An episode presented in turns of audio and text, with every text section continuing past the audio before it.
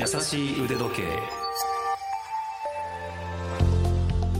YouTube チャンネル腕時計のある人生の RY です。ラジオ関西アナウンサーの春名ゆうきです。 RY さん、実は私、9月に人生で初めて海外旅行に行くことになりまして。 おめでとうございます。ありがとうございます。楽しみですね。いいのかな。どちら行かれるんですか？ベトナムへ。ベトナム、はい、行こうかなと思っています。なるほど。なぜにこのタイミングでベトナムなんですか？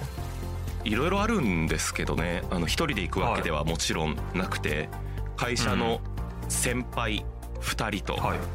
ってこようかなということを思っていて、では割と普段から飲みに行く仲間というとおこがましいですけど、そういう関係性なので、みんな料理が好きでビールが好きで、でリゾート気分を味わいたいみたいなことをいろいろこう総合して考えていって、物価がどうとか予算がどうとかって言った時に一番ベストな選択がベトナムだったんです。お、はい、なるほど。ベトナム料理美味しそうですもんね。フォーとか美味しいですよね。フォーね、そうでバインミーとか、なんか歴史的にフランスの文化も色濃く残っているから、非常にご飯が美味しいという話は聞いたことがあって、聞いたことがあってというかまだ行ってないからね。そう、はいはいはい、まあ普通に、いいね。幼い時から私、両親も一度も海外に行ったことがないんですよ。そうなんですね。弟もないんですね。だから家族旅行の海外旅行って行ったことがないし、なるほど。高校修学旅行でも行ったことがないし、大学時代も旅行で行ったことがないという28歳2ヶ月で初体験というですね、なるほどね。しかもこう、春だけ初の海外に行くっていう、家族の LINE グループがあるんですけど、パスポートを取ったことに大騒ぎだったからね、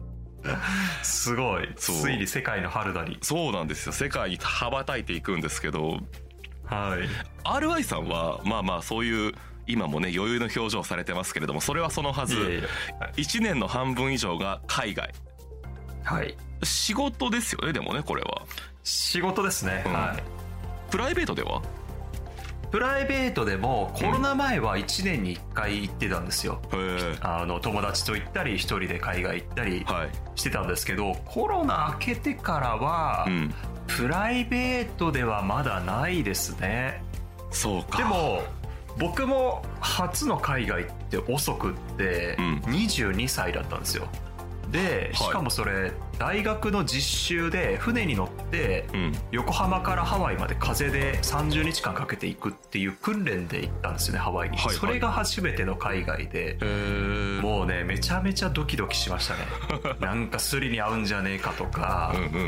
なんかこう襲われんじゃねえかとか、要は海外の世界って、映画でしか知らないから。わかります。ちょっとね、映画ってやっぱそういうの多いじゃないですか、なんかアクション映画とかね、ハリウッドとかね。だからもう本当ビクビクしていったんですけども、全然そんなことなくてめちゃくちゃ優しくて、すごいなんだろうな、目の前が開けたというかな、井の中の蛙だったなっていうことを思い知らされた体験で、本当良かったんで、いや春田さんもねこれぜひ楽しんでいただきたいですね。そうなんですよね。みんなそう言うんですよね。海外に行ったら価値観が変わって、そう非常に心が変わって入れ替えて帰ってくるよ、表情も変わるよみたいなこと言っているんですけど、まだ私は非常に、心配事も楽しみと心配事が半分半分ぐらいで、多分これは慣れてくると楽しみが大きくなっていくのかも分かりませんけど、そこで重要なことを今考えています。腕時計何していこうです。なるほどね。これはね、どうしたら、時計好きあるあるの問題かもしれないですね。だから財布を取られるとか、なんかこう言語が通じないとか、忘れ物が怖い、落とし物が怖いとか、いろいろなことはあるんですけど、この番組をやっている以上、腕時計を何つけていくか、これについては、経験豊富な RY さんにぜひアドバイスをいただきたいと思います。海外に行ったことがある人もない人も、海外旅行に行く前にはこのエピソードを聞いてもらうという番組にしますので、今日よろしくお願いしますね。はい、任せてください。優しい腕時計。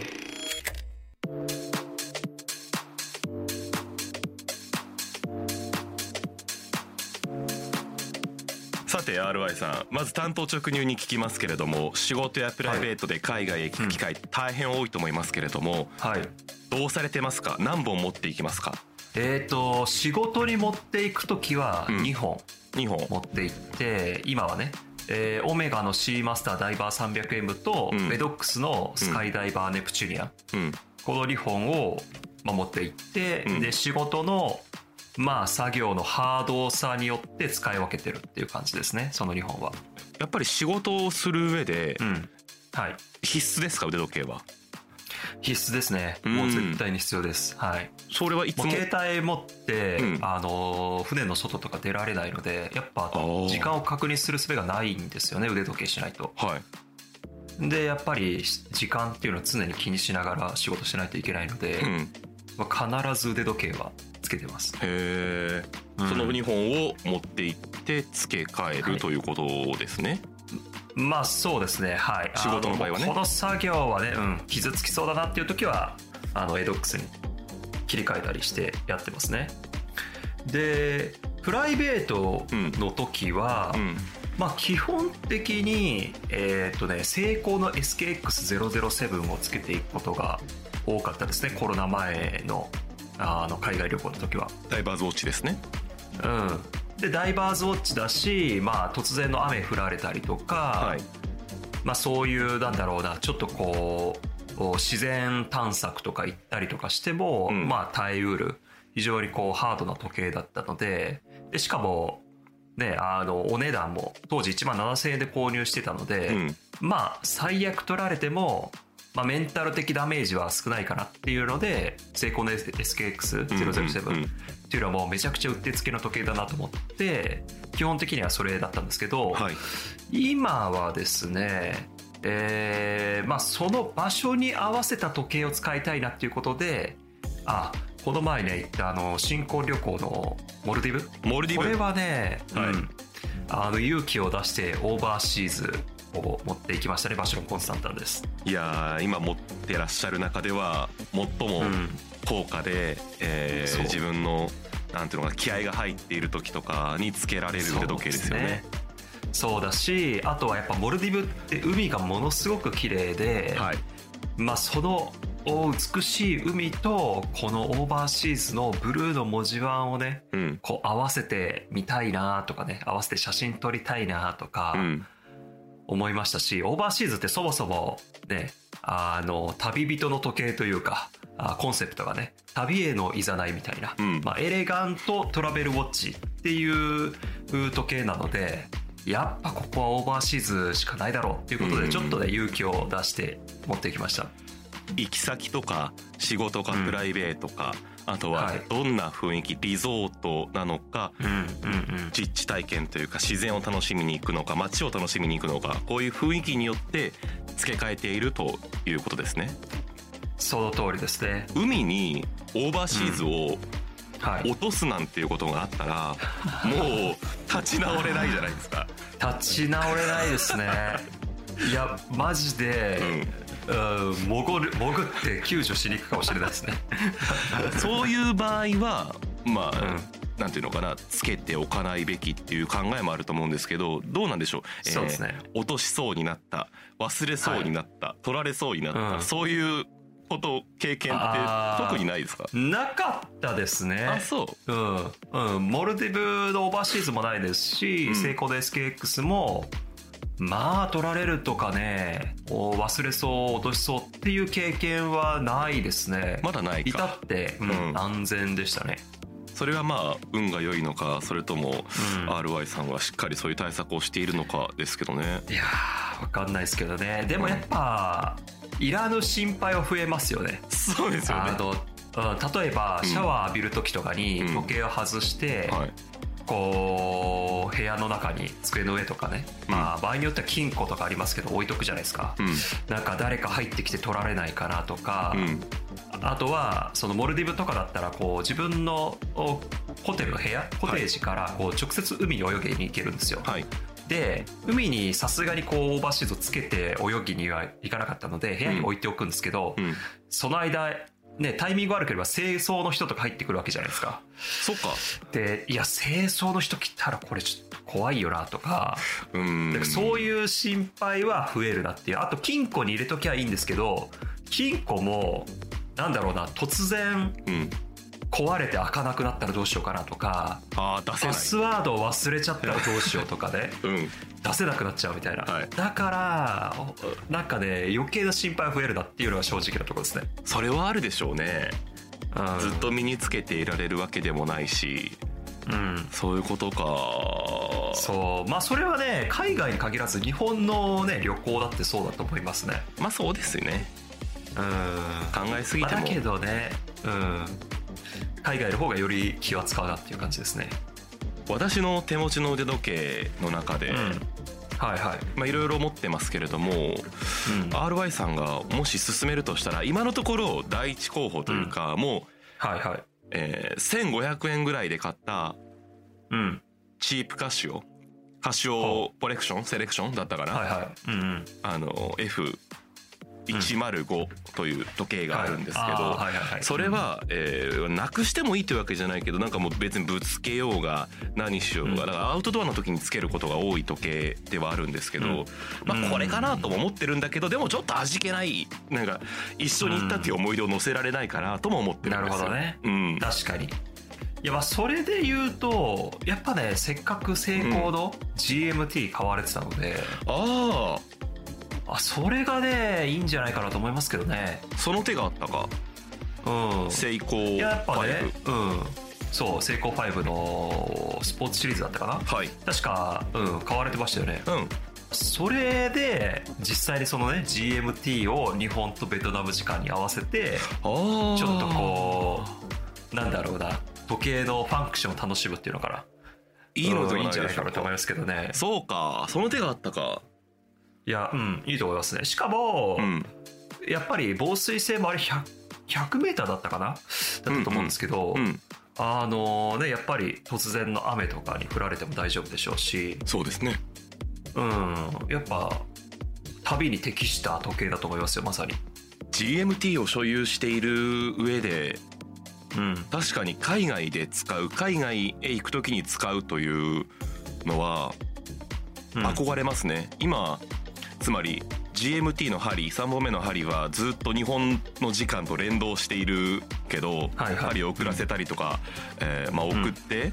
ベトナムとの時差何時間だったかな、2時間だったかな、なんかそれぐらいだと思うんですけど。小さいですか、はい、韓国ってないんでしたっけ。確か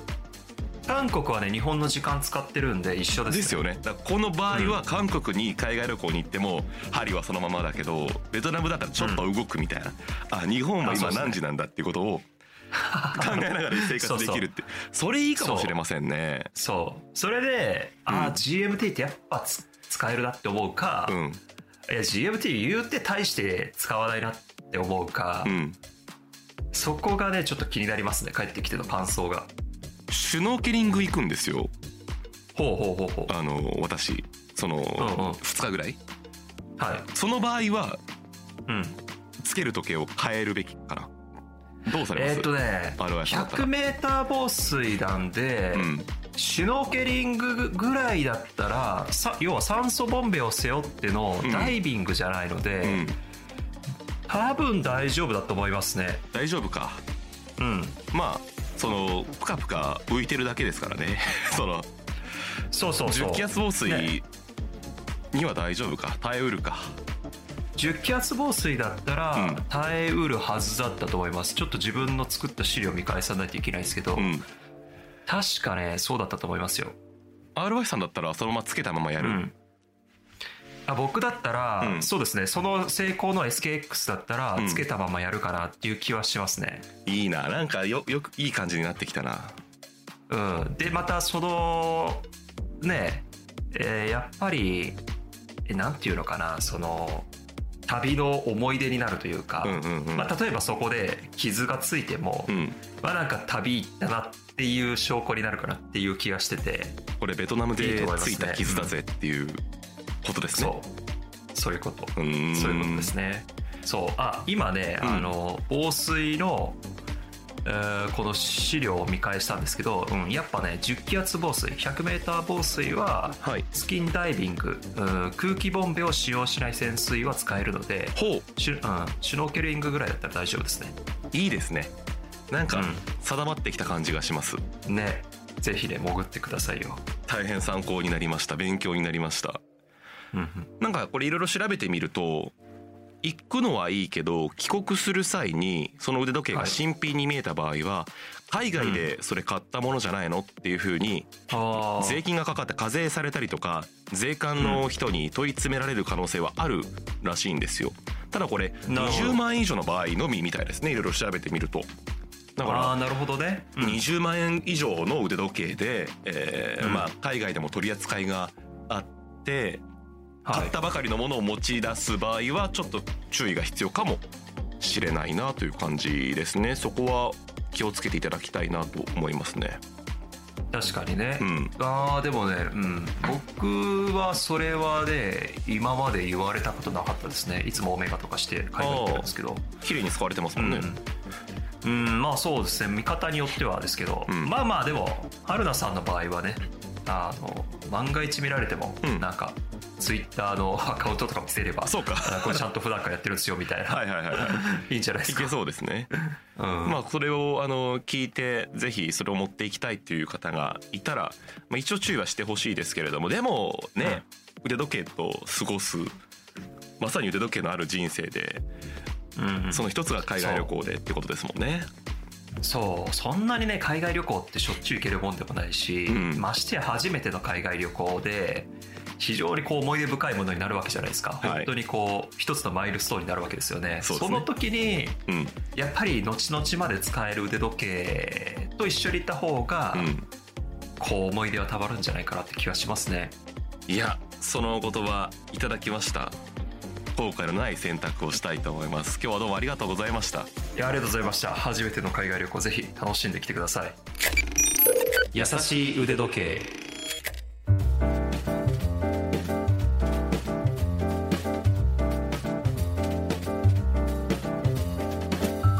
はい、いかがでしたでしょうか。今回紹介した情報、ラジオ関西のトピックスサイトラジトピでも詳しく読んでいただけます。復習したい方はそちらもどうぞご覧になってください。番組へのご意見ご感想、それから取り上げてほしいテーマのリクエストなどはメールで募集しています。ude@jocr.jp、ude@jocr.jp まで。あとは Twitter、X ですね。あと Instagram、YouTube などもやっていますので、番組と合わせてフォローしてください。すべて優しい腕時計、もしくはハッシュタグのやさうでと検索をしてください。私の YouTube チャンネル、腕時計のある人生もよろしくお願いします。次回も私たち2人が優しくトークします。ここまでのお相手は、腕時計 YouTuber の RY と、ラジオ関西アナウンサー、春名ゆうきでした。それではまた。